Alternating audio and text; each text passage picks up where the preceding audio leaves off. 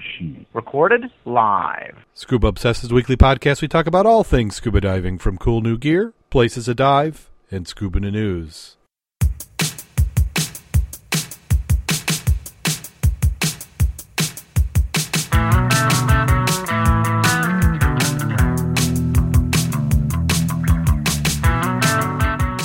Scuba Obsessed episode 221 was recorded live November 27th, 2014.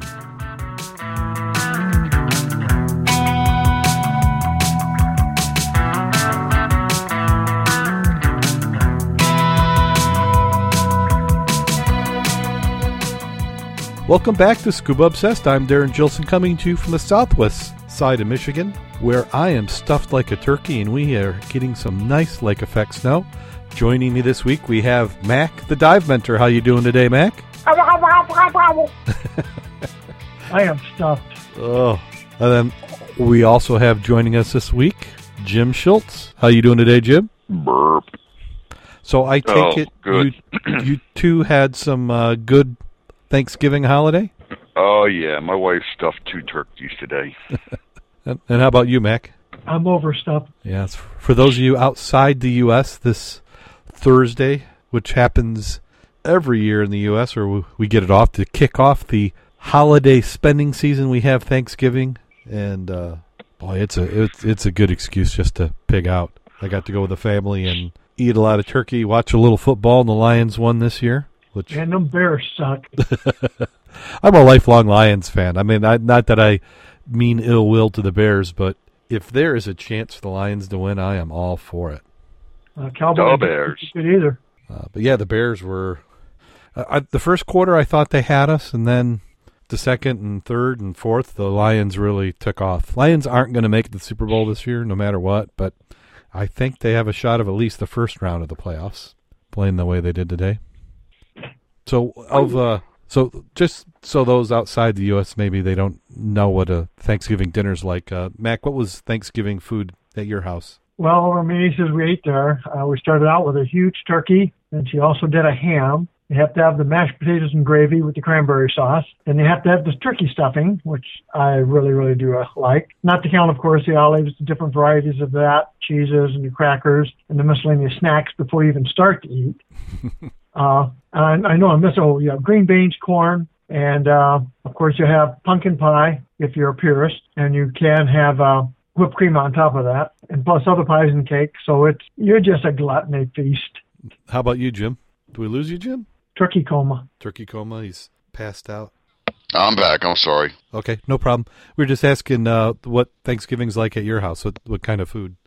Um, the usual stuff: turkey stuffing, cranberry sauce, pumpkin pie, sweet potatoes, corn, broccoli salad. Nice. Yeah, and at, at my place it was it was pretty much the same. Went over to my parents and had the turkey, the potatoes, stuffing, which is like bread and other seasonings stuffed inside the bird and cooks, which the uh, government will tell you will kill you. Uh, cranberries. I, I, I made like a, a cranberry relish. Oh, let's see. You know, we usually have some vegetables just to pretend we're eating healthy. Uh, sweet potatoes, you have to have those. And then for the pies, I I made a pecan and my mom made a pumpkin. Mm, And then, like Max said, there's you know there's eating before and after and during and other stuff. So it is it is a way of requiring extra lead to sink you on your next dive. But yeah, I have to say it was worth it.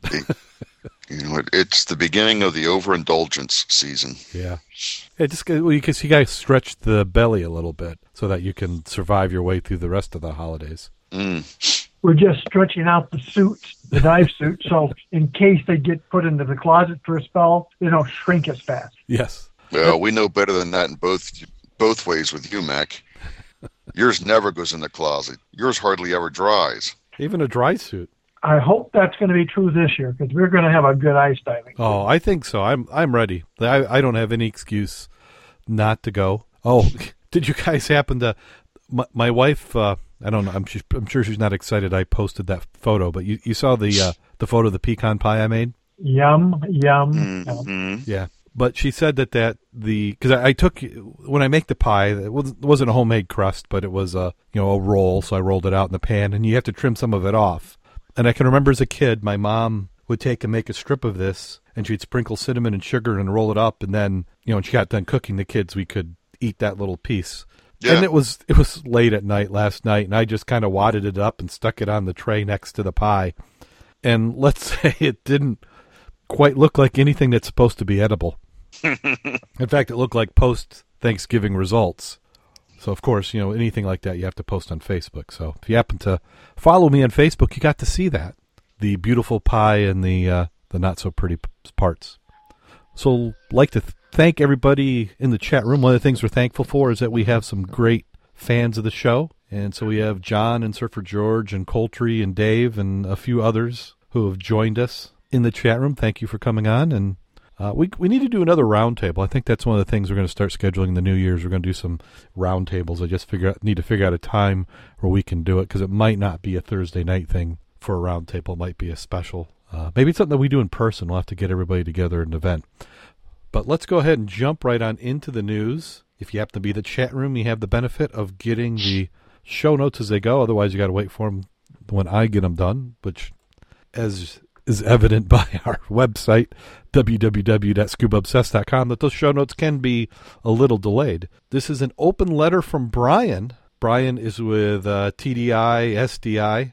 That's what, what does he call himself? Brian Carney, president of SDI, TDI, ERDI. And he, uh, the letter is kind of in response. If you remember, we covered an article in the previous weeks about the Utah dive shop owner who was uh, in the middle of a lawsuit and PADI had secretly settled, and there was all sorts of issues with the case, uh, with PADI wanting to be named as still wanting to be involved but not involved. And we're not going to read the whole letter. If you want to read the letter, you can go to the uh, TDI SDI website, which is www.tdisdi.com.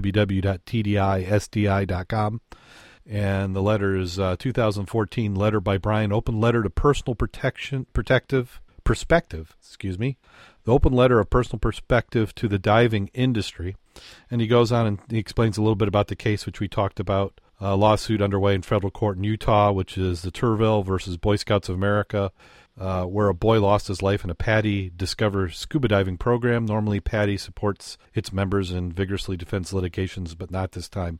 And he goes into detail and he even offers a hypothesis of why he thought that happened. He says, You're most likely asking yourself, why? Why am I drafting this note defending a PADI instructor's uh, fatality during one of his courses? Is because I believe that one of the biggest dive training agencies in the world has an obligation to lead in a positive way the whole industry can benefit. In years past, this type of behavior, lying in a court and colliding with the plaintiffs, was frowned upon by everyone. And this is his words, not ours, not to mention being illegal. As a matter of fact, PADI has famously chastised and ridiculed attorneys and witnesses who used to work on their own behalf for defense litigation, but now the work of the plaintiff as well.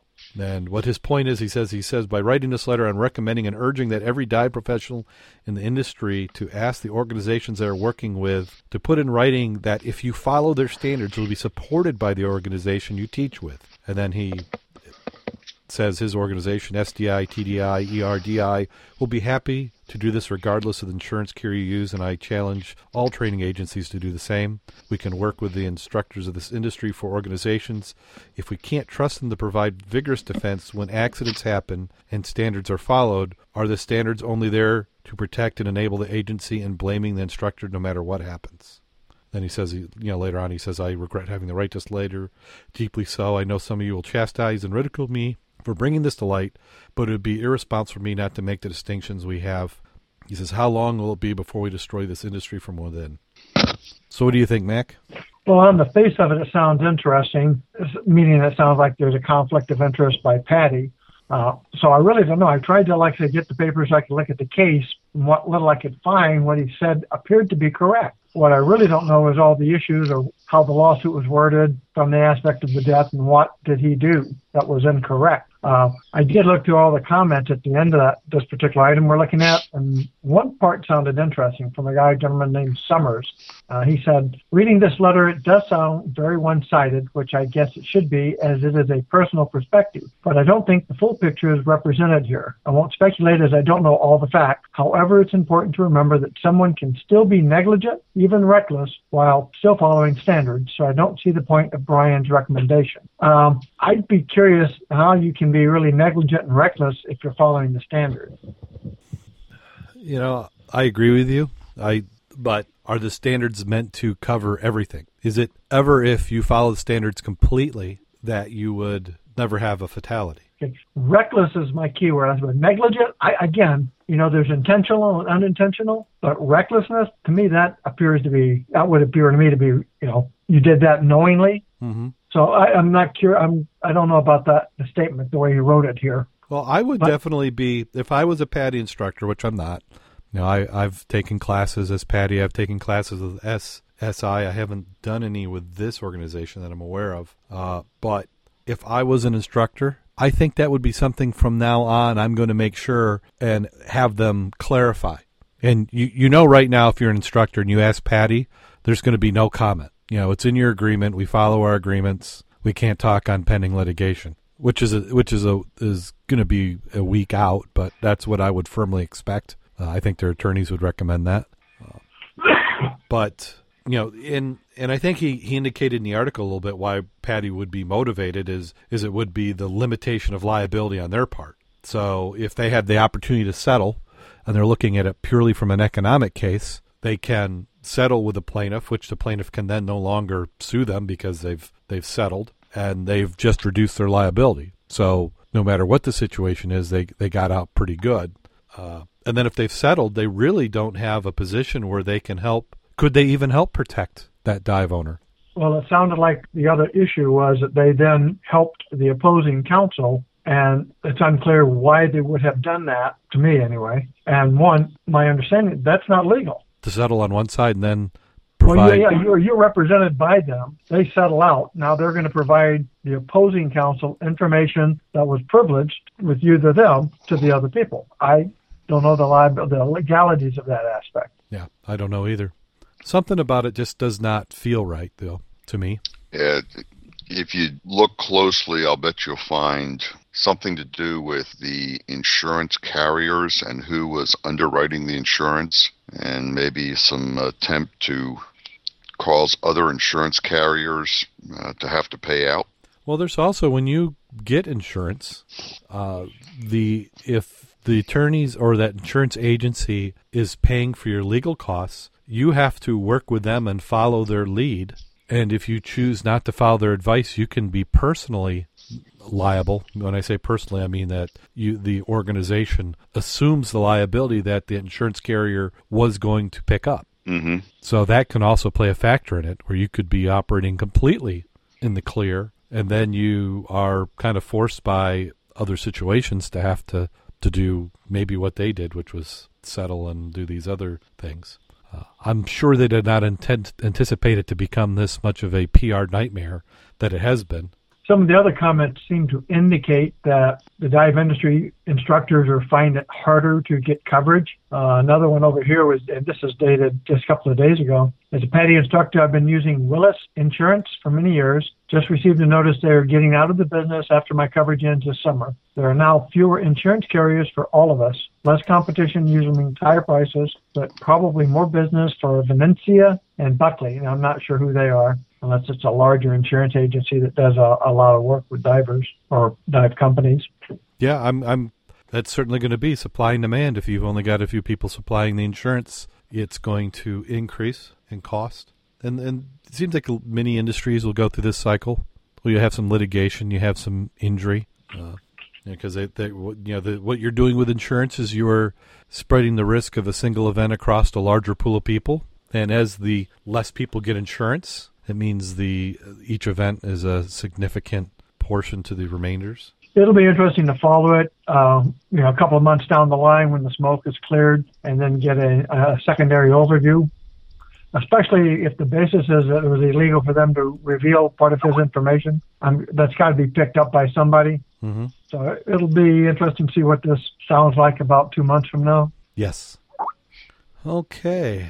So the next one, next article we have is if you remember last week, we had that vessel that was discovered, the SS Ventnor. It sank 112 years ago off the northern New Zealand coast. Uh, 499 Chinese miners' bodies were being transported on the on the vessel. Some in wooden coffins, other in sealed zinc caskets. They had tried their luck in New Zealand gold rush and had paid in advance to ensure their bodies would go back to China no matter what. And then the uh, the wreck on its way back had, uh, disappeared.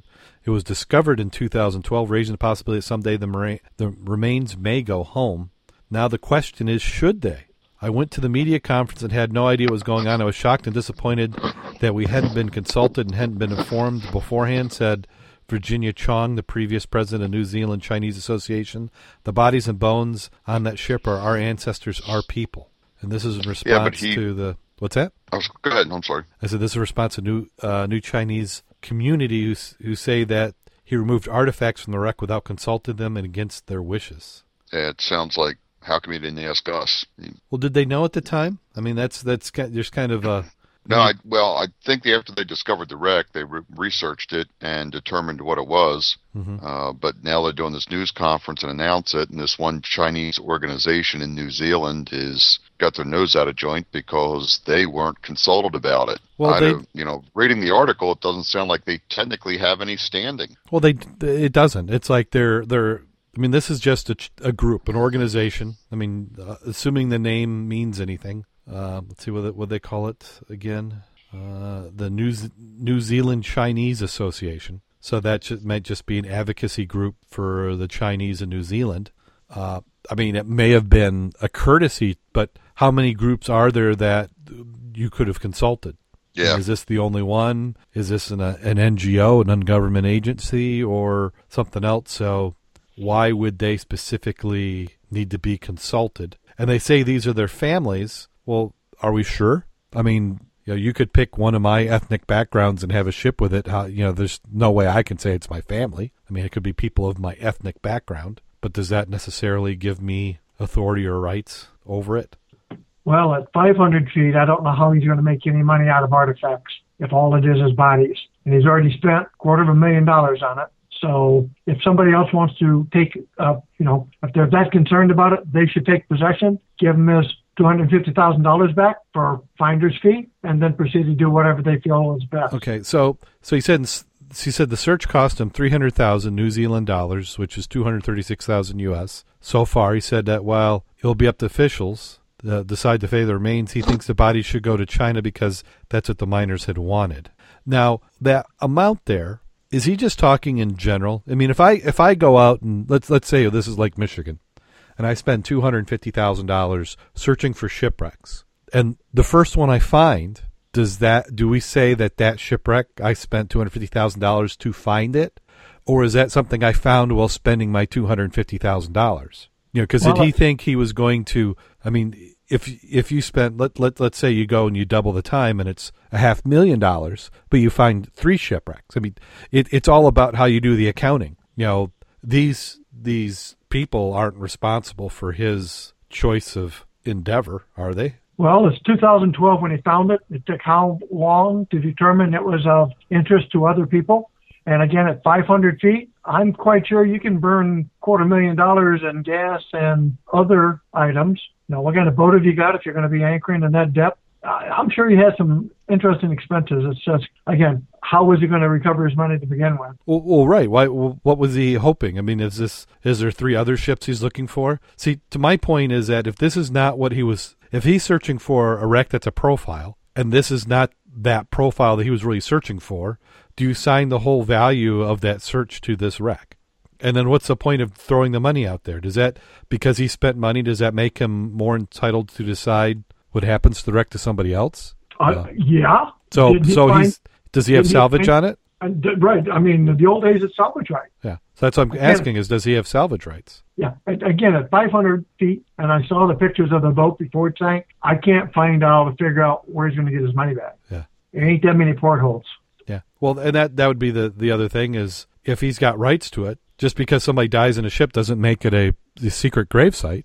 So there should be a discussion that happens, and he can make a recommendation. I mean these these people were, I, in one way, I agree with them. They were intended to be going back to China. If he picks up the vessel and he and and that's where they were supposed to be going, does that any less likely? Now, obviously, being a few hundred years later, you have to figure out is there a, I mean, you just can't pick up the bodies, take them over there, and expect them to go. Do they need to be preserved somehow? Uh, you know, and then just some general PR. You got to be nice about it. Ask ask a few people. I don't know. You know, is this New Zealand's version of the Rainbow Coalition going on here?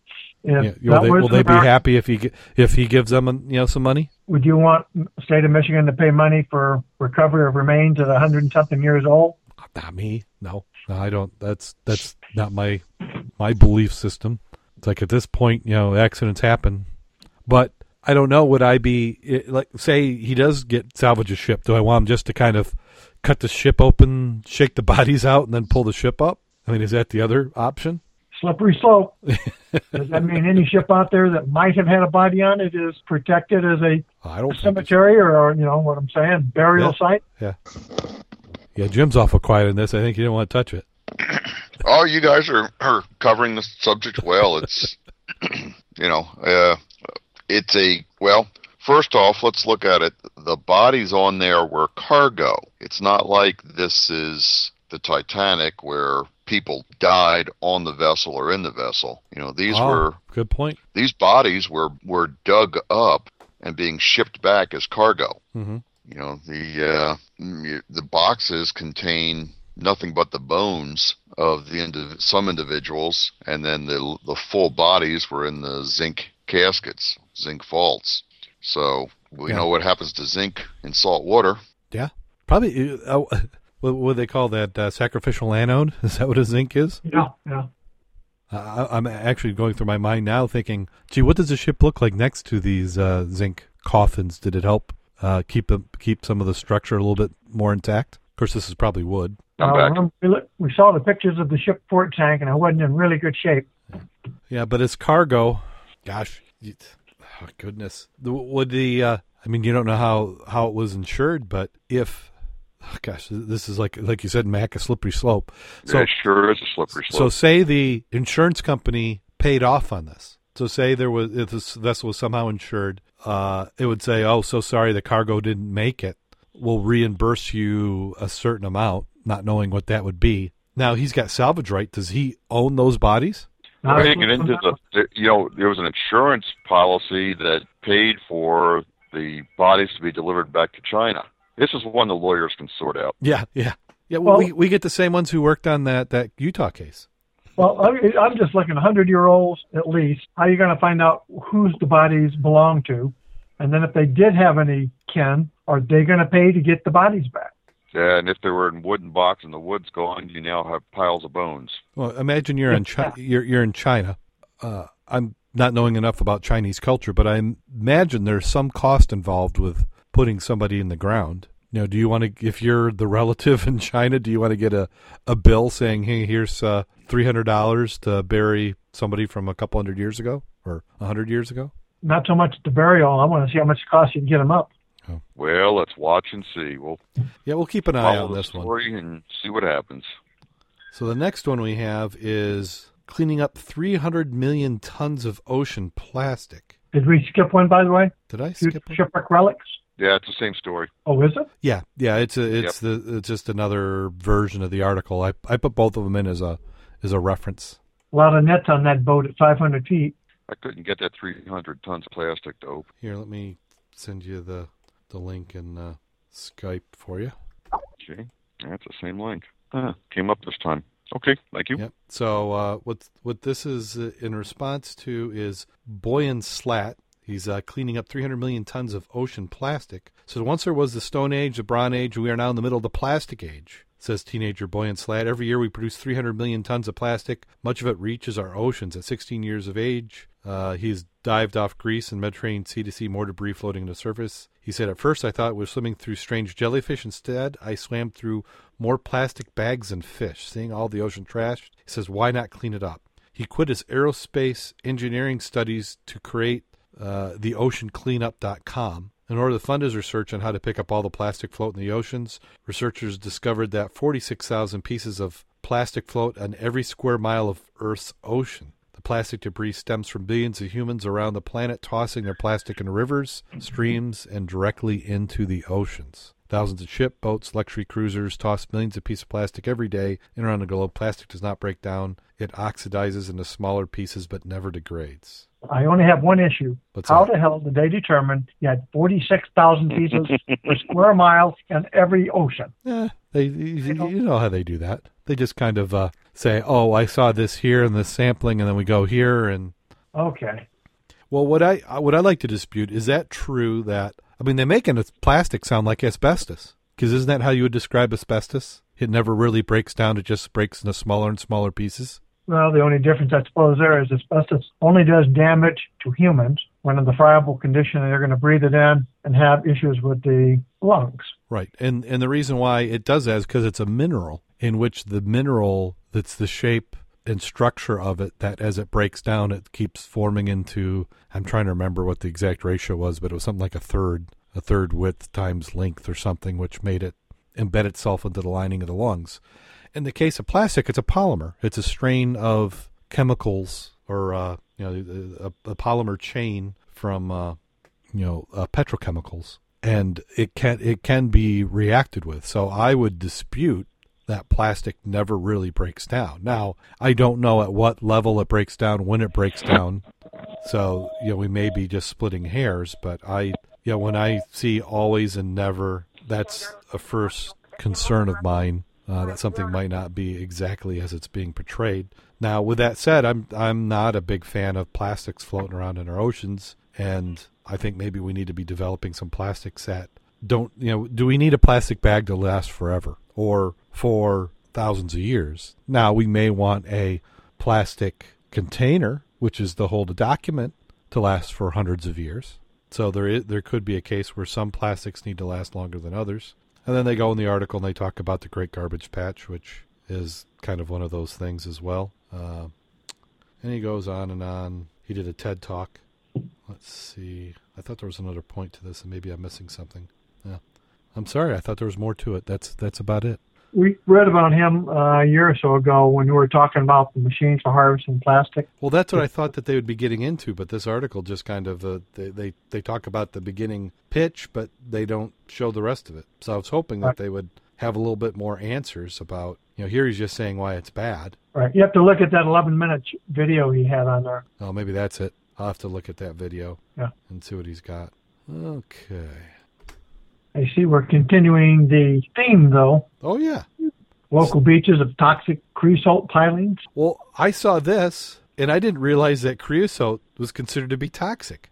I mean, and it's kind of like if if you look at what the Fed the and I'm not picking the federal government here for once, but if you look at the federal government, they did their study on cedar, and the presumption was that if bugs don't eat it and it doesn't decay, it must be bad. So here's something that grew naturally, and they were looking at it and th- saying, "Do we need to treat this as a bad item?" And that's kind of the same thing with that we're saying with creosote is that they're the assumption is that it's bad. Well, they're saying it breaks down over time and gives, uh, what did they say, 300 chemicals? hmm And What? that's what's toxic to marine species. Well, I know that you can't get creosote anymore. And I, I actually, because it used to be, you know, I had family members who would do projects, and that was one of the, the staples. In fact, my grandfather for uh, seawalls and stuff, you'd get creosote, you get logs, and you would do your own pressure treating. They used to do that to telephone poles. Yeah, yeah, throw them in a bucket and let it leach into the wood, and Yeah. Think of all the telephone poles that are out there now, and you you, you walk by them in the You just- summertime and see the pile of uh, black creosote laying on the ground around them. I, I like to take a big sniff and breathe that in, all that nice creosote smell. Mm. It's probably probably cooking my brain and a little bit. cyanide and Yeah. yeah, all kinds of good chemicals. Yeah. Well, the issue there is, and I know from firsthand, my cousin lived across the railroad track from a factory that did that in Georgia. Uh huh. And uh, back the time, you know, you get used to the smell, smells pretty good, Mm-hmm. and you'd find big square cubes of it, you know, like two or three meters, where it's solidified. Yeah. We learned real quick that you don't shoot a 22 rifle at them because they bounce. Oh. The long-term effects from that is it poisoned the freaking area and all the wells that people didn't know. Mm-hmm. And even my my uncle basically died from the results of drinking the water that was polluted by the creosote. Ah. So not a good cocktail then. I wouldn't want to drink the water from it. In fact, that's what they call it in the article. They call releasing what she calls a cocktail of 300 chemicals. The chemicals of most concern are called uh, polycyclic aromatic hydrocarbons, PAHs. And that's probably that smell, that creosote smell right there, aromatic. And they said it's toxic for certain marine species, including many forage fish, which are considered vital to the food chain. For instance, herrings exposed to creosote have a 95% mortality rate. And they, well, with English sole, that must be a fish. So it gets into the food chain. Creosote also contains carcinogens. Creosote treated woods that washes ashore is considered to be a risk to humans. They'll eventually break apart, end up on beaches. Kids build forts with them, and people make bonfires. Yes, that is never a good idea to burn any treated woods. Not if you're going to smell the vapor or the smoke. Yeah. Uh, same thing can happen with modern versions. Uh, that is not a good thing to be breathing in, especially if you're going to cook on the fire. That's like a double whammy. That's actually against the law in Michigan. What burning pressure treated? Burning pressure treated wood. Yeah. Well, see, and there's different types of pressure treated as well. Uh, there's, I, I, think, well, it, we could go into all that, but the DNR began removing abandoned and unused creosote pilings and other debris from beaches in 2003 and 2007. The effort got a boost when the governor, uh, Chris uh, Gregoire, launched a campaign to clean up the Puget Sound in 20 by 2020. New legislation funneled millions in restoration work with creosote removal a high priority. Since then, DNR's removed nearly 13,000 pilings in the Sound, along with 2,800 tons of creosote debris from the beaches. Current funding program comes from a $1 million allocation to the state for two years piling removal project, money that DNR generates by leasing state-owned land. What do they do with the pilings they drag up, and where do they dispose of them? says uh, the project cost is 162,000, including the cost of hiling the po- the pilings to a landfill. So they're taking. So we just put them in the ground and leach it through there. Maybe they wrap them in plastic bags. yeah, plastic bags. oh, that's a good idea. Yeah. Let, us just do that. Uh, they said, well, creosote removal is generally considered a good thing. The state hired barges are not a welcome sight for everyone. Some feel the pilings have historic significance, like they like to see them in the water. Others regret the habitat loss for sea animals and birds. Some pilings are popular destinations for scuba diving. Uh, on uh, Vashon, a Gold Beach resident objected to the removal of pilings outside his home, hoping they could be used in a future dock. But a family in the Shiawassee area called the state to remove some pilings that were p- falling apart in place they like to swim. They're just going to fall over. We've seen them everywhere. He said that the state only removes pilings that are abandoned and unmaintained. All pilings taken out are either on state-owned land or state permission from a landowner. So they're saying if you don't, if they don't have your permission, they can't take them. No, they're going to make you take it out then. Yeah, it's another riparian land rights issue. Yeah. Now, what did they do with the old boats in the old days? Didn't they put a um, caulking material similar to creosote on the old ship hulls? I mean, Jim, that would be your area of expertise. Um, well, they used tarred line or tarred cotton. And isn't tar Worked part of well. the issues that are in creosote? Yeah, I think creosote has more chemicals in it than tar, So straight tar. cre- creosote, by the name, sounds almost like a brand, doesn't it? Or maybe it was a specific mixture. Because I mean, tar's been around for a long time. I mean, you can still get it. Well, I just remember that I know epoxy is also leachable and breaks down over the period of time, and every fiberglass boat you have out there could be considered toxic from that aspect down the road. So is paint, so is lead paint. So it's pretty much anything we have over time appears to break down and leach out air, soil, or water, doesn't it? So your only only your old wooden Chris Craft boats are which should be should be running now. Well, you have shellac on those, and uh, Shellac, yeah, I forgot Mhm. about that. Oh, I used to love going to my grandfather's basement and get all that spar varnish all going. Ah, It, it almost sounds like no matter what you find or do down the road, it's going to be poisonous to something, somehow, somewhere. yeah, probably. Well, I don't think we're going to solve that tonight. No, but it's interesting. They're trying to spend money on it. Well, yeah. Well, the, and the question comes: is is it worse to leave it there or to clean it up? And ask that question both ways. If it was free to do, or if it pays money to do, you know, you, you answer it both ways. Because if it's if everything's if you can't say it's better to clean it up, and it would be if it was free, then it makes no sense to spend money on it.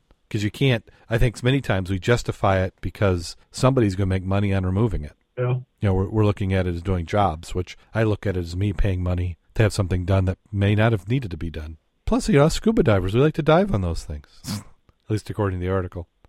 Here we go, and we have the hyperbaric chamber, and a study has said that the chambers may not help concussions.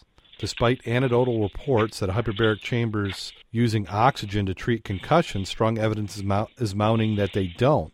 Latest strike against increasingly popular therapy is a study of U.S. service members with persistent concussive symptoms, including headaches, balance problems, fatigue, forgetness, forgetfulness, irritability, and anxiety. Those who spent 40 sessions in a pressurized chamber breathing pure oxygen saw no more improvement than a control group that completed the same number of sessions at lower pressure chamber breathing normal air. However, both groups fared significantly better than the third group that received only one standard care. So doesn't this article right off the beginning disprove itself? Or they're making the wrong assumptions? Well, were they in pressurized?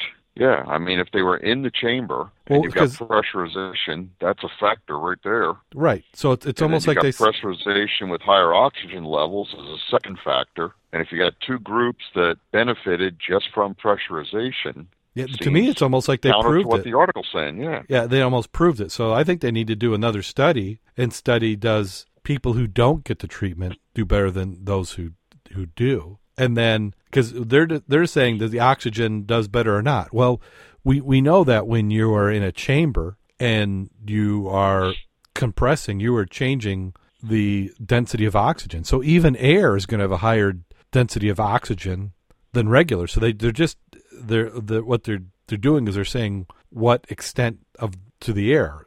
How much oxygen do they need to make it beneficial? And is that maybe the assumption with the hyperbaric chamber? Why they're saying is that the oxygen, you know, is are they assuming that that the benefit of the pressurization is increased oxygen getting to the brain? But is that really what in a concussion? What has happened is your body was moving. You stopped the skull, but the brain then decided to, or decided, it didn't really decide. It ended up crashing into the skull, uh, which can tear some of the linings and cause damage and other things. So you have more going on there than oxygen that it seems like pressure could help with. Well, we don't know the difference in the pressures for a pressurized chamber and a lower pressure. What's the difference in that? You know, you know that either way you're going to have more um, oxygen saturation in the brain tissue, and it looks like some oxygen saturation of the tissue, either lower or pure oxygen, is better than when you don't. Yeah. So when they say may not help concussions, that that appears to be incorrect. Yeah, well, that would be my point. But the scary thing about it is you got the study now. So does an insurance company use this as a reason to deny you the treatment? Said Of each course. each session costs between two hundred and four hundred dollars. So forty sessions is that one hundred sixty thousand dollars? Is that really that much money? Did I just do sixteen thousand dollars? Yeah, so sixteen thousand dollars could be the high end of that. And then this next one, I haven't really gone into this one. This one was a another article talking about the Google Street View underwater. This is from What's, a is- big, what's the big advantage for the majority of people being able to see under the water in 3D or 360 degree? Well, to me, it's just a way of getting other people to be down there and see what it's like. It's it's believe me, it's better to go scuba diving than watch on a screen. But I actually want to do some of this. I'd love to set up a camera or an ROV and do this 360 view. Armchair scuba diving. Well, armchair scuba diving. It's also documentation. If you go and you know, say, let's just take Max Rec for example. You know, if ever, if once a year or twice a year you went and did a fly down through the middle of it, you could sit there and uh, you know, in your chair when you're not diving, look around, and if you want to take a measurement. In fact, I was just talking to somebody last week, and we'll, we'll, cover this later in the show. Uh, is that some of these camera systems are so accurate they can actually use them to determine and take measurements of objects. So in the case of a shipwreck, you could actually use it to to help you evaluate the object. Was it photo? I'm trying to remember the, the technical term, phototelemetry. Or we we we at work we print a magazine that talks about all this stuff. Uh, still comes down to return on investment. Are you going to spend that much time, energy, and money unless you get something back for your venture? Oh well, for Google, it's it's it's data. I mean, the fact that you viewed the video for Google already gives them a data point on you. It's about them figuring out who you are, what you like to market to. And Google's whole point is Google wants the internet to be crack so that you can't get away from it and that you're on it because every minute you're on it is the more money they make. Where your ISP is the opposite. Your ISP is they want you to pay for it and then not use it, kind of like that gym membership. You know, you you spend the thirty dollars a month and not go in. That's when the gym's the happiest. They don't want you to use it; they want you to pay the money, and that's what your ISP is. That's why Google and the ISPs are not the same. Oh, they got a lot more return on the investment. Yeah. So Google, for them, they're probably making more money on just the good PR because people somehow interpret this as being a, a healthy, good thing. And uh, Google really wants to digitize the whole planet. That's uh, one of their goals is to any bit of data, everything, and everywhere they they want to have that information. Uh, but I kind of like it. I kind of like the idea myself. But I never, you know, I say that I've never gone on and other than do a quick link on it, I I tend not to do it. I don't I don't I haven't really gotten into it. So if you want to see it, you can go to maps.google.com forward slash oceans. And then there's other other groups, uh, Catlin Seaview Survey and the Catlin Global Reef Record. Also, we are getting into the uh, Thanksgiving holiday. And for us in the U.S., that's the beginning of our Christmas season. That's where you can actually pl- start to play Christmas carols, and people uh, should not be getting mad at you. I guess is the is the, is the proper term. So what happens in Chicago is November 25th, starting at 4:30 p.m. The city will have the official Christmas tree lighting ceremony in Daley Plaza, and that the original history of this goes back to uh, the Chicago Christmas tree. It was uh, which started as a tragic sinking of uh, what was called the Christmas tree ship, Rouse Simmons, and it took place in uh, November 23, 3rd, 1912. The Rouse Simmons was a three-masted schooner that was built by Allen Mc, uh, and Co. out of Milwaukee, Wisconsin. The boat was named after Kenosha businessman whose brother Zalman Simmons was has started his popular mattress company. Ship Captain Herman, uh, gosh, what is that? Schuleman had purchased a one six percent of the Rouse. Simmons was nicknamed Captain Santa because he would bring freshly Christmas cut Christmas trees from northern Michigan to the docks in Chicago on Clark Street, where he would sell the trees from fifty cents to a dollar and even give away free trees to Chicago's less fortunate families. It left Chicago for its final trip on November twenty second. They say 2012. I think that might be the wrong date. That's 1912. Mm-hmm. Sailors would try to never start a trip on a Friday because it was loaded as it was because it was looked at as very bad luck. The ship was loaded to its capacity with trees in Upper Michigan, left Thompson, Michigan for its trip back to Chicago against the advice of residents due to the reports of a very dangerous weather.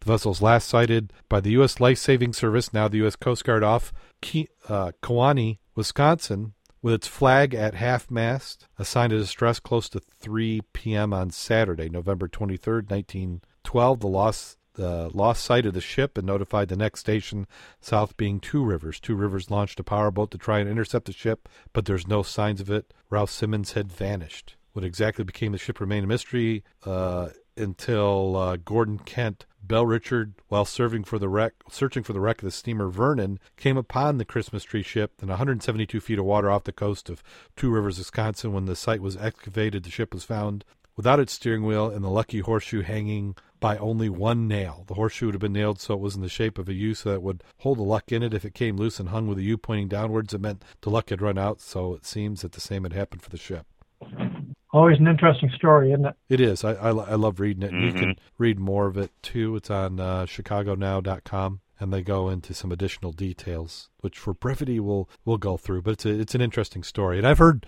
uh, rumors that they they've pulled up some of the, the trees and and used them since then. Well, you know, the key people forget is it's not just that boat. There was multiple schooners that used to transport Christmas trees across the lake. Yeah, it was, it's, a, a crop like anything else. It could have been peaches. It could be wheat, lumber, Christmas trees. Right, and they basically did that until the 1920s, early 1920s, and they stopped it only because you could send them by rail. Highways and railways, it's cheaper to send them that way than it was by the boats anymore. But there's multiple boats out there that, if you found them with trees on it, could be a Christmas tree boat. Now the thing with the Christmas tree boat here, well, also you wouldn't have to have the best boat be a Christmas tree boat. Uh, but on the on the Christmas tree boat, when they pulled in the dock, you know, I, I, like to romantically believe that the boat pulled in the dock. You'd had all these trees stood up on the deck, and people would come and buy them right there. But what did they do with these? Did they have, you know, say trailers? Sold, uh, take sold them, them off the. They sold them off the ship and on the the wharf there, for as from what I'm told. Okay. And I'm sure they also sold some wholesale that would be hauled off and sold in other parts of the city. Uh, they said the Chicago residents used to buy them at dockside at the Clark Street Bridge, cutting out the middle end. People could be, you know, buy them more cheap than if they bought them from some other group. Right.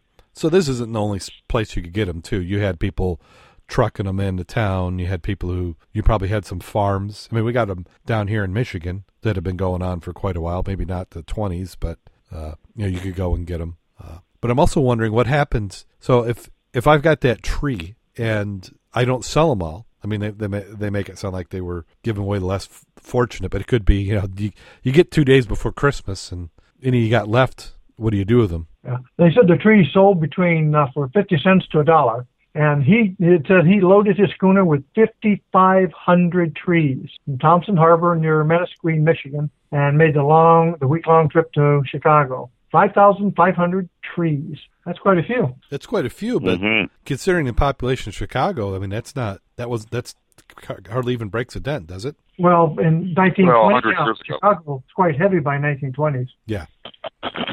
Yeah. So, like you said, this probably wasn't the only vessel doing it, and it wasn't the only way to to get trees. But it, an interesting story nonetheless.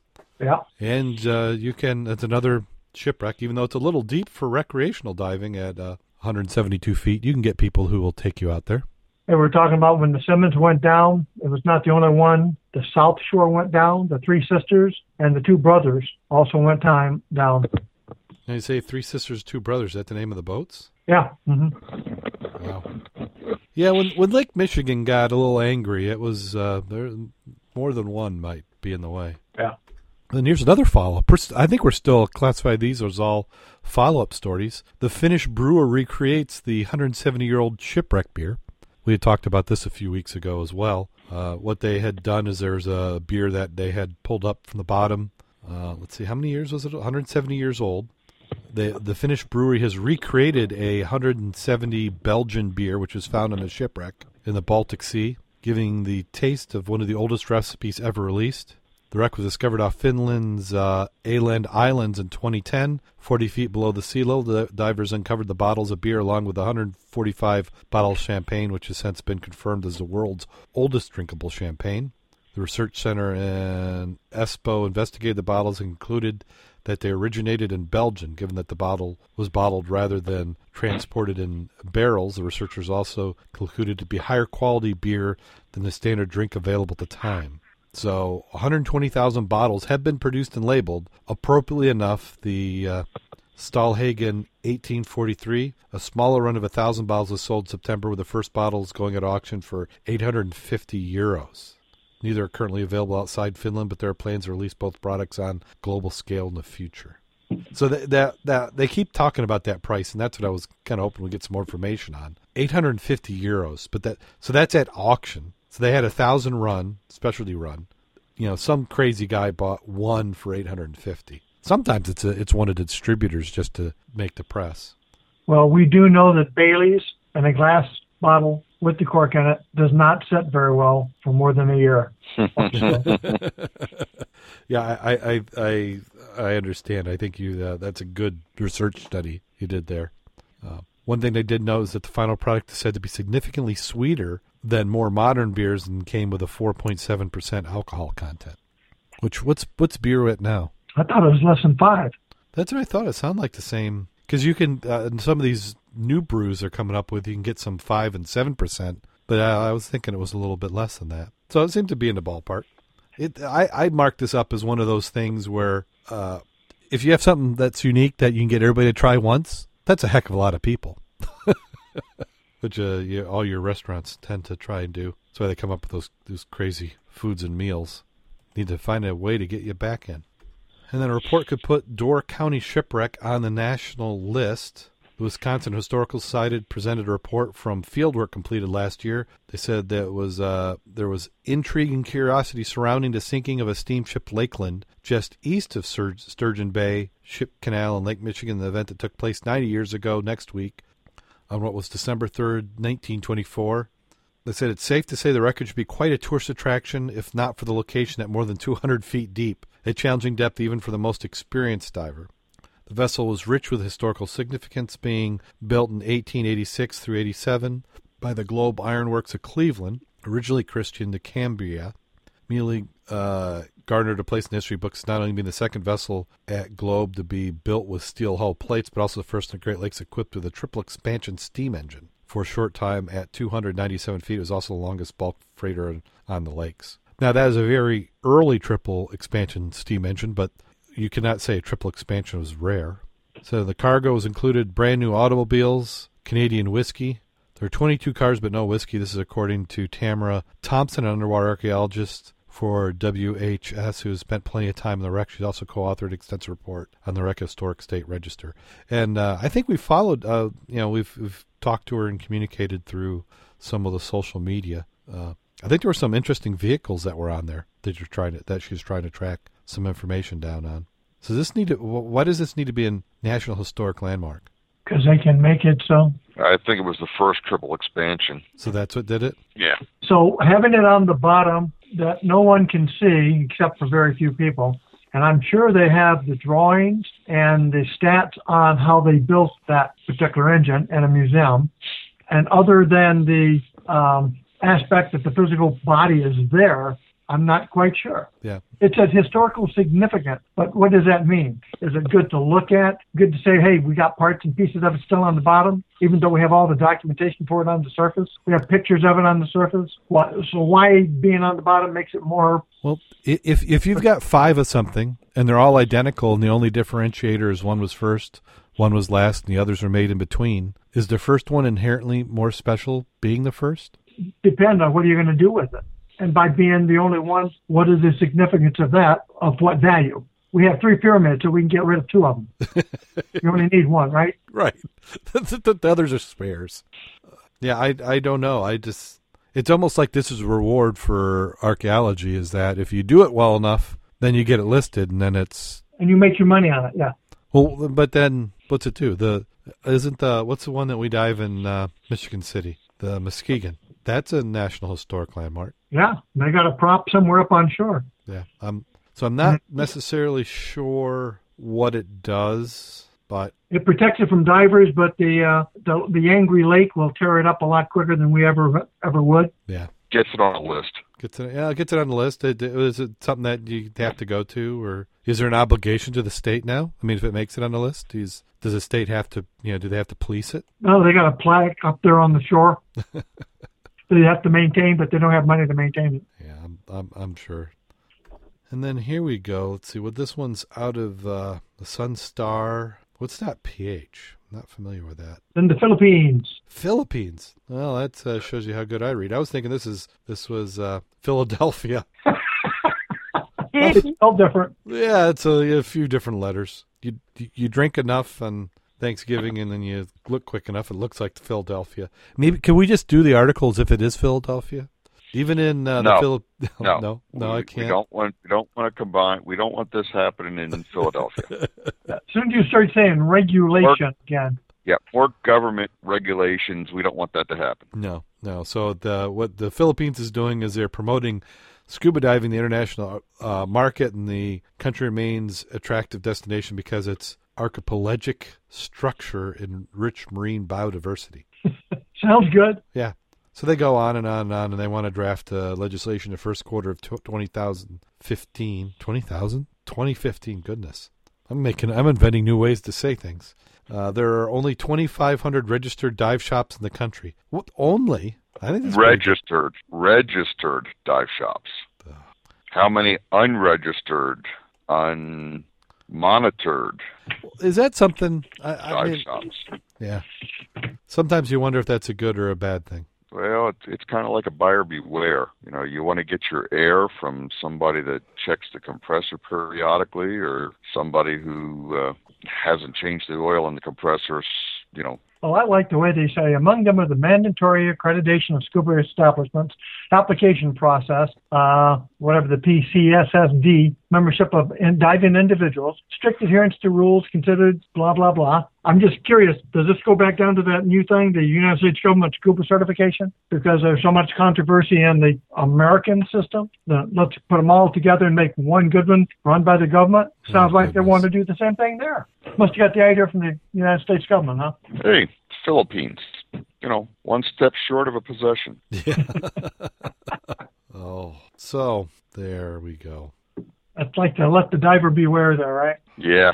Well, it, it it seems like this could be something that could be handled by a private agency. Not As opposed to a government. well, right? Yeah, we, where we've got yes. Starting with our leadoff story. You know, we've got PADI, NAUI, other organizations. You know, they're going to have some guidelines of recommendations how it should be done. Is that not happening in this country? Because it, I know traveling like when I was in Mexico, it's like PADI was a big deal for a dive shop, and there I, I've talked to people that that's kind of their indication is that they were looking for a PADI dive shop, or they wouldn't get air from it just for that reason. They felt comfortable.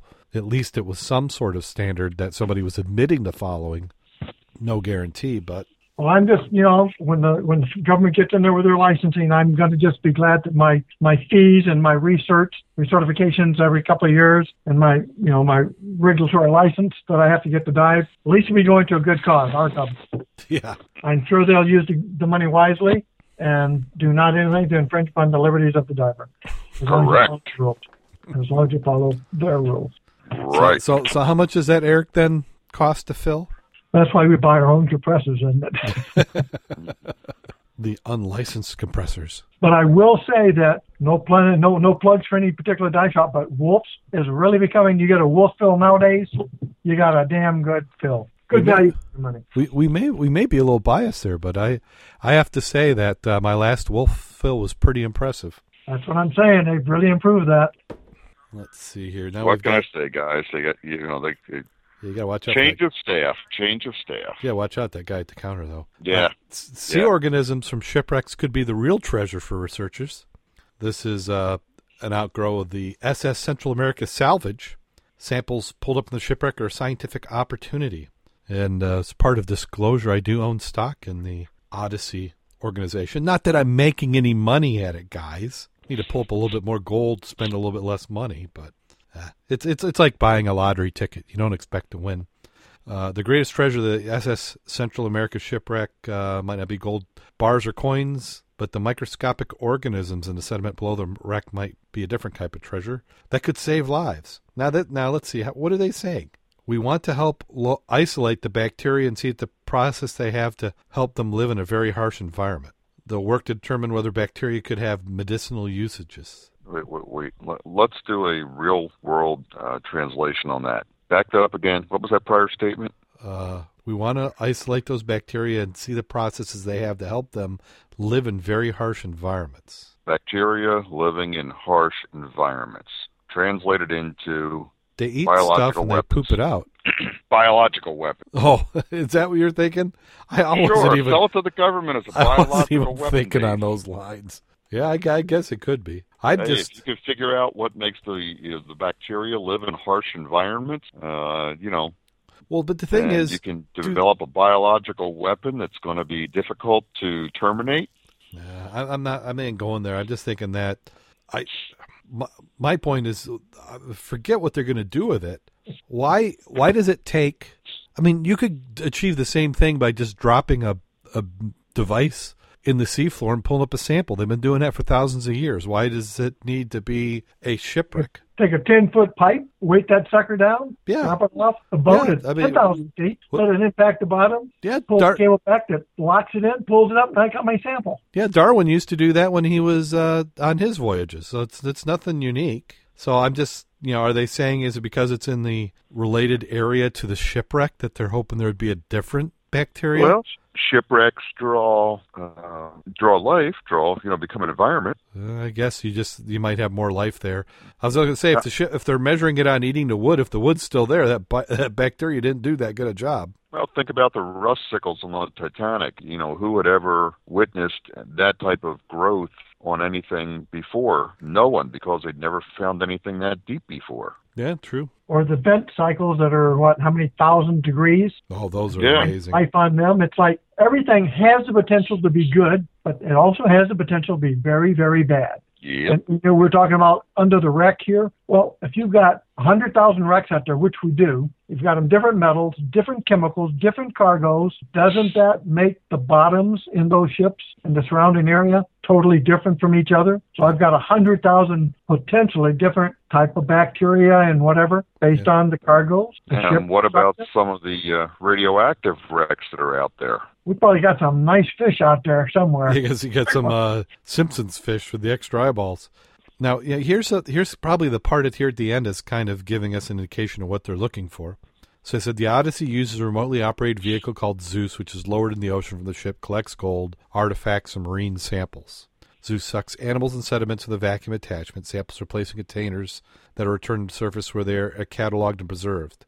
This past summer, Evans observed the results of an experiment he had left in a shipwreck site in 1990. Three foot long blocks of wood, some pine and others oak. The idea was to determine how quickly the wood, the same kind of wood used to build the Central America, would disintegrate. I thought the wood would have maybe had a 50 year life, Evans said. Instead, when Zeus pulled up the 4 inch by 4 inch blocks, only a few inches remained. A type of clam had apparently burrowed into the woods. None of the creature remained, however, much to Evans' disappointment.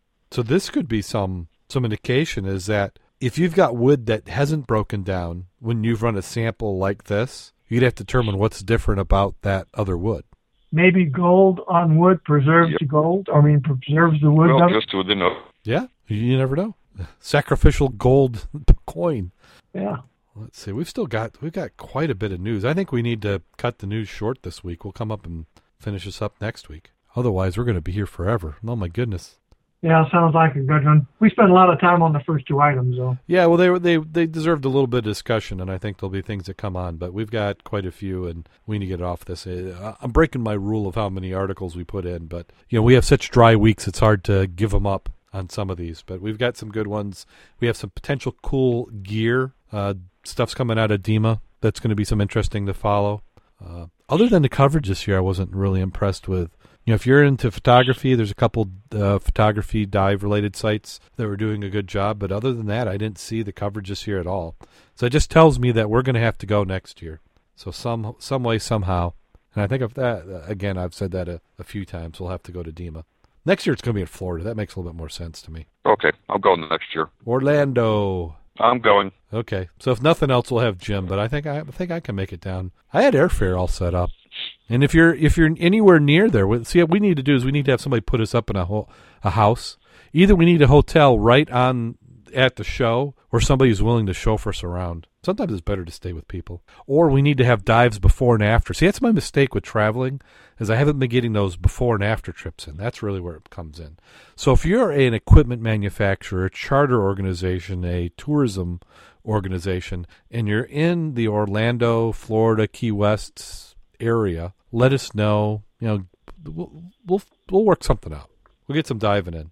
Even though I am afraid of the deadly warm water, that uh, there's could be some risk involved. I know it sounds scary that you have colors, fish, visibility. I don't know how people dive there. Colored fish, Colors and fish. I, that's what I hear. colors like like not just like gray, That, somebody said that green when I take pictures. green. Ooh. Mm. Sounds like something's wrong with them. It's, it's usually like an infection or something. Yeah. Yeah, usually the only green we see growing on fish is when they're laying on their sides and it's growing on the top side. Yeah, Well, I hear it's dangerous to dive down there because it's infectious. Something about you get down there and then for some reason when you come back up to, up here up north, you don't dive as much. I don't understand that. Yeah, we have a lot of people who they, we've even had people who sell their homes and move down to Florida, cheese fry. So, but uh, we did get to, speaking of that, we got some diving in up here. Two weeks in a row for me. How's that? Woohoo! When's the last time that's happened? In a dry suit. In a dry suit? Yes, that it does exist. There are Pictures pictures are available to prove that's true. pictures can prove it. You can see some photos. I haven't looked when I say this, but uh, mudclub.scubaobsessed.com, you can see some photos. Yeah, there, there's actually photos of you in a dry suit there. I even changed my Standing in water. Facebook profile picture. Shows a dry suit. We can make out your mug. Yeah, I wasn't too pretty of a picture, but at least it showed me in a dry suit. I gotta get new. I got. I'm just looking at my setup. I need new BC. I need new goggles, and it's that time of the year for specials. I encourage everybody to take the opportunity this week as you're out. Probably by the time you hear this, you're recovering from the Black Friday, which those outside the U.S. that is our we we we gorge and pig ourselves on Thursday, And then starting Thursday, in many cases now, and that's a recent event in the last couple of years, you start getting deals and it goes all the way through Black Friday. So Saturday, I've heard some people call that Small Business Saturday. So go into your local dive shop, see what specials they have. You may be surprised, especially local, local, Local, local. Yeah, I'm not thinking local, I'm, local. I'm gonna I'm gonna stop in our newly updated local dive shop and, and see what's going on there. Uh, but but speaking of dive, so we got some diving in. We went to the again the same location, and uh, some of them may have even heard about in the show. Maybe we, uh, and I'm not sure that that's too good of a thing sometimes. So instead of our normal, what did we have the week before, Mac? How many? We had maybe five divers. What the week before? Yeah, was it even that Uh, many? No, we had You, seven you or eight. me, Mary Beth. I to go back to the pictures. I thought we had seven or eight that day. Oh, did we? We did. Okay, so we did okay. God, it's Yeah. all blending together now. Yeah, because we had 16 last week. 16 divers. In November, November. In the, uh, In the water. It was some nice water. let's see how many we have tomorrow or, or Saturday. Saturday is our turkey dive, which we're, we're alluding to. But we got in the river and we had divers from all over. It was great. We had uh, we we brought out the toy box, which is a enclosed trailer with a heater in it. And uh, as as much as I hate to admit it, that was nice to have that. Uh, we had a couple people bring pop up, uh, you know, the easy up type of tenor awning. Somebody had a portable table, but we have we had divers from Ohio, the east side of Michigan, west side of Michigan, all over came, and some of those uh, I, I don't think there was a slouch in the in the group. Would you say? I think everybody came and got something. I mean, just a great group of people, all uh, experienced divers, and there was a lot to be found. Some some excellent finds. I love oh, that. I'm, I'm jealous over some of the stuff I saw on the. How about the that? dives. Was that was that a this- crock, Mac? That was that was a crock, Like Yeah. a, like a crock a bottle. bottle, about the size of a bottle, like a big beer bottle. Well, that was a ceramic bottle. They had a uh, 1886 whiskey Oh. embossed, which was very freaking nice. Uh, I think there was innumerable different type of medicines, corkers, glass top bottles, not to mention we had crockery, plate, dishes. Uh, I, I had uh, there was a milk bottles. I had a creamery, a, a little oh, cream bottle. great, lots of milk bottles. That was Yeah, did you bring everybody found something decent. Did you bring up three milk bottles from one spot, Mac? Uh, actually, I did. I thought so. I thought I recognized those. you you were And- doing a Mac to to That us. was a very nice embossed cobalt blue bottle too. Were we Oh, all I- in I that same gotta see spot? That one. we kind of we kind of went across the river here, and we were all seemed like we all kind of gathered. I I had somebody pulling my fin, and I had a couple people I kind of bumped into on the other shore. Don't tell me that cobalt blue came out of the same place those three milks did. Uh, actually, yeah. Oh! All right. I shared that spot. I told everybody where it was because I wanted people to find good stuff. Actually, we the, the first group went north to the bridge since they dug out that section of the bridge. Yeah, they they could not resist, and, and to me that was a. I'm not saying a fool's errand, but to swim across the river against a strong current and then to go upstream, I just di- didn't see the the value of it.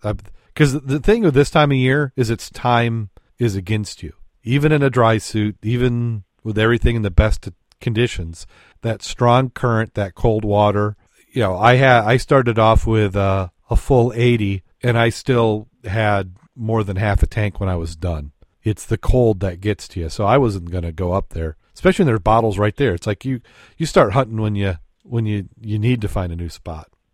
We had people stretched out though from below that bridge all the way down past the boardwalk that you can walk on. So that whole section that you hadn't even gone that far yet, we had divers that whole section. And the current was fast enough coming back, and I was using a creeper that I was downstream of the kayak launch point and had to come back up to get out. Oh, see, I I didn't. I was I, and I think I tried a little too hard. I don't think I needed to try as hard as I did. Uh, but I was concerned. You know, going across, you get that point where I was probably over breathing my regulator a little bit. Not that I was really over breathing it, but breathing harder than I like to when I'm diving. Uh, and that was because I I wanted to make sure I didn't get too far down, and I I overdid it. I I came. I mean, I almost came across even.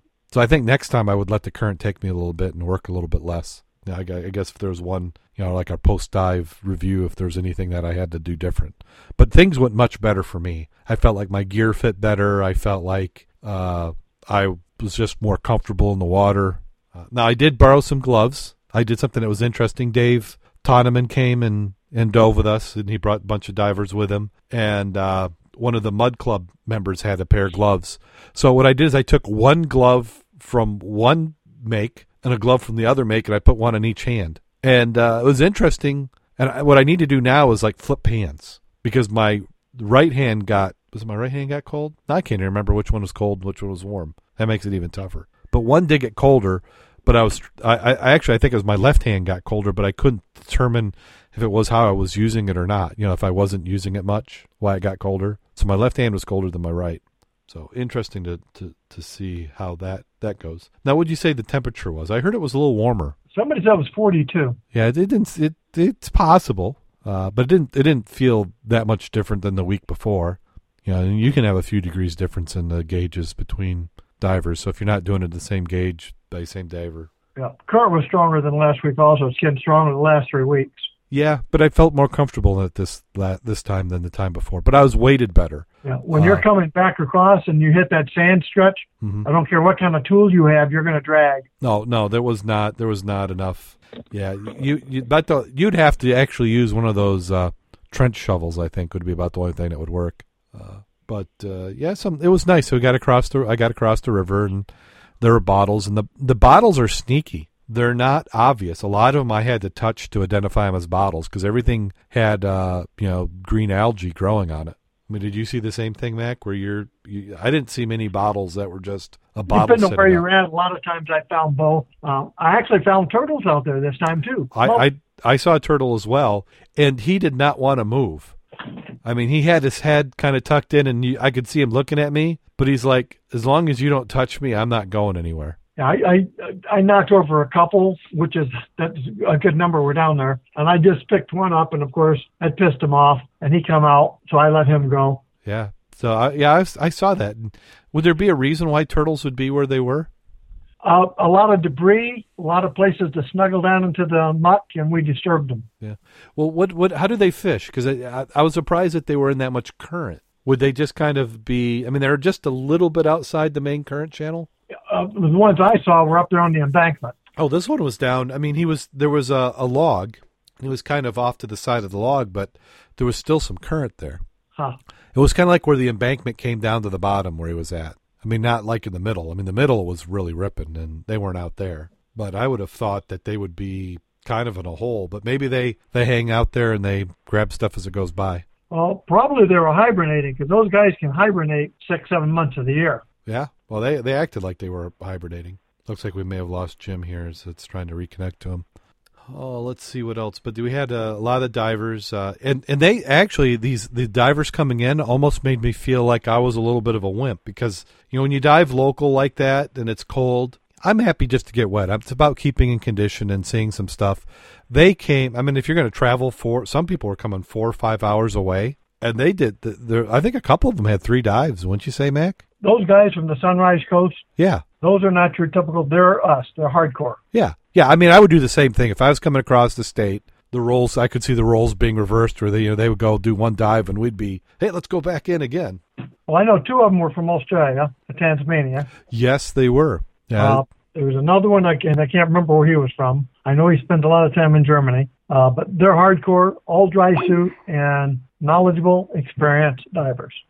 It was a good crew. It was a great group. Yeah, as uh, felt very very comfortable having them come dive with us. Everybody who was looking for bottles found some.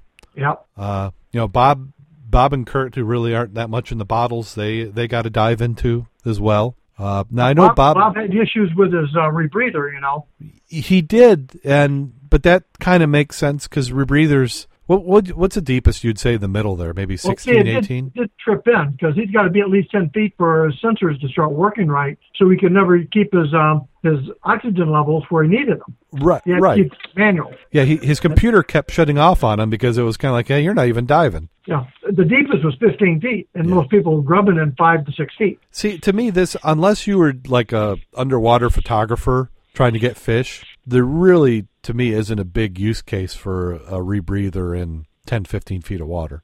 I mean, he likes to do it because it, you know, it's like use the ge- same gear all the time and get used to it. But uh, from what I understand, is this weekend when he does the turkey dive, he's not going to be bringing in his uh, rebreather with him. No, he, he'll be back on his uh, Yeah. now no longer a closed circuit. Yeah, Dave's in the chat room and he said that uh, James and him pulled three dives. So good job getting in there. Uh, they loved the trailer. He said that was that was a good one. And they and he says it was a, a challenge to swim upstream. See, I didn't. You know, they they were looking there because there's we got barges. That bridge is coming down, so they're starting to pull up around the bridge and get ready to drop it, and then they'll be building something. Uh, but all the barges were doing is smoothing out the surface. There was still some current ripping underneath those barges. Fourteen keepers, he says. I I've I cleaned mine this last uh, weekend. I had one. I I kind of forced it when I was cleaning it. It broke, but it was a Heinz bottle. Have you seen those? It looks like a medicine bottle, but it had Heinz in it. hmm And what it, what the kind of what how I broke it is I thought there was a cork in it, and it wasn't a cork; it was a rock. So as I tried to pick the, the rock out, I broke it. Mm. Uh, but what, what would be in that? I mean, would that be pickles or olives or a sauce? Can't tell you. Don't know. It was because it's a narrow neck, and I'm thinking, you know, because you know we think of Heinz 57 and and that, but know they had quite a few products. Uh, yeah, but I had some medicine bottles. I had a bunch of little bottles I thought were interesting. I picked. I found a uh, Canadian Dry bottle. Now, is Canadian bo- Dry ginger ale? Is that what that is? Canada Dry. Canada Dry is ginger ale. Okay, because it was a large bottle. I'd almost called a wine-sized bottle. And it was, probably uh, a quart. Yeah, it was a and it was a crown cap. Mm-hmm. So I, I but it had, it had interesting pattern on it, kind of like a, a window screen kind of mesh texture in the glass. Was it green? Uh, Green tint. I I'd have to look. I got it upstairs. I'd have to take, take a look at it. Uh, then I had a liquor bottle, and it's one of those I'm looking at. I can't tell if it's five years old or seventy five years old. Brown. It looked like there's spots for labels. Uh, I'm, if I had to guess, I'm going to say 60s. 1960s is, is about at it. Uh, any any bottles that you had that were particularly good keepers, Matt? Uh, the crock, I have not cleaned mine yet. I've got mine soaking downstairs. Crock looks really nice. I'm anxious to get some of the the, the mung off of it. Uh, there's two milks I'm looking to get cleaned up. They're full of dirt. One's got a pattern I hadn't seen before, but it's not cleaned yet. Uh, the cobalt was a bromo seltzer, but it was nice, heavily embossed on one side. And I got a couple of interesting pop. Don't know what they are yet because I haven't cleaned them, but they got swirls in them and a nice shape on one. So I'll see when I get them clean. Excellent. Yeah, Dave in the chat room says he's talking with some of the other uh, divers. He's uh, texting them. They're not in the chat room with him, but uh, uh, one of them said they didn't find, uh, as he quotes, "shit for keepers." so it, it, some, it just kind of depended on uh, who you are, what you brought up, because people had full bags, but you know, you sometimes can get to just junk. It's kind of you got the more the more you dive it, the more you you get, the better chances are you you're going to have some keepers in there. If you don't go down, you're not going to bring anything up. No, nope. In fact, I'm you know we're doing the turkey dive downstream, and I'm like, gosh, I'd love another shot at Niles again. Hey, it's uh, the water's not hard yet. We'll be No, we'll be diving it now we did have some lake as- effect today, but can.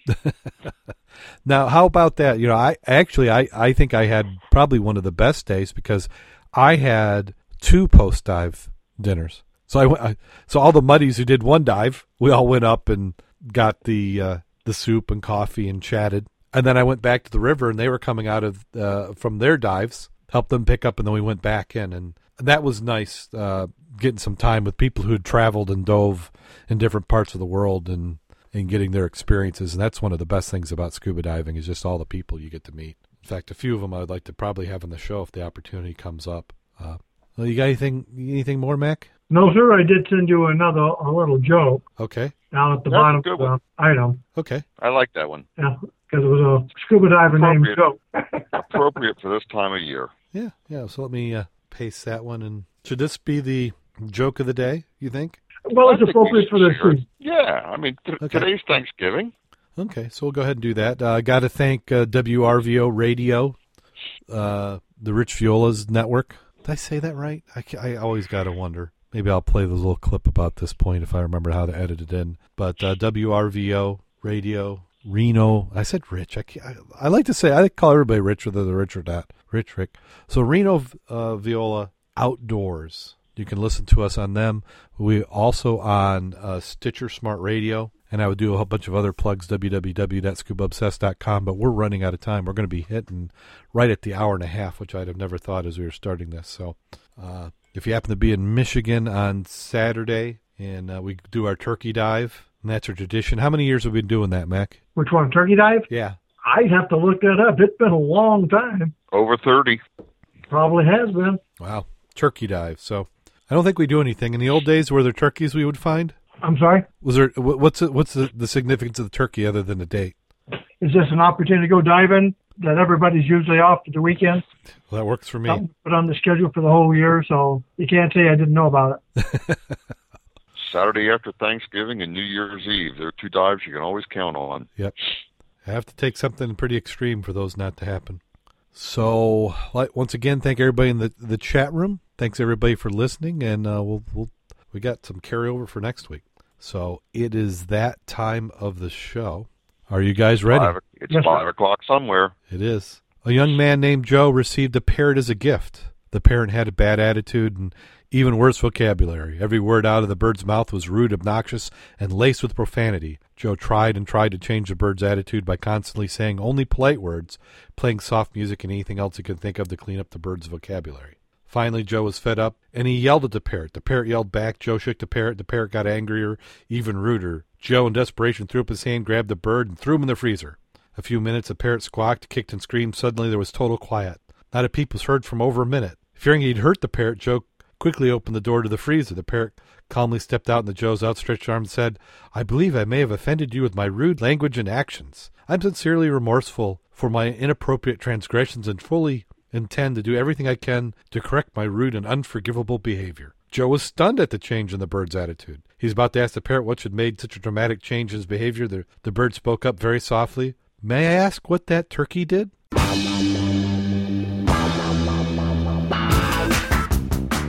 I like that. That's it's subtle enough to get your attention. hmm Worked on the parrot. Yeah. Yep. I think I think it could work. You could change that around a few different ways. It's kind of like that one time I had a, a, a bucket and a bag of cement in the back of the boat. Yeah. We had the best behaved divers on the boat that day that I've ever seen. On that note, go out there and get wet. And stay safe. And although no turkeys were harmed in the making of the show, there were sure a bunch of them well eaten before the show.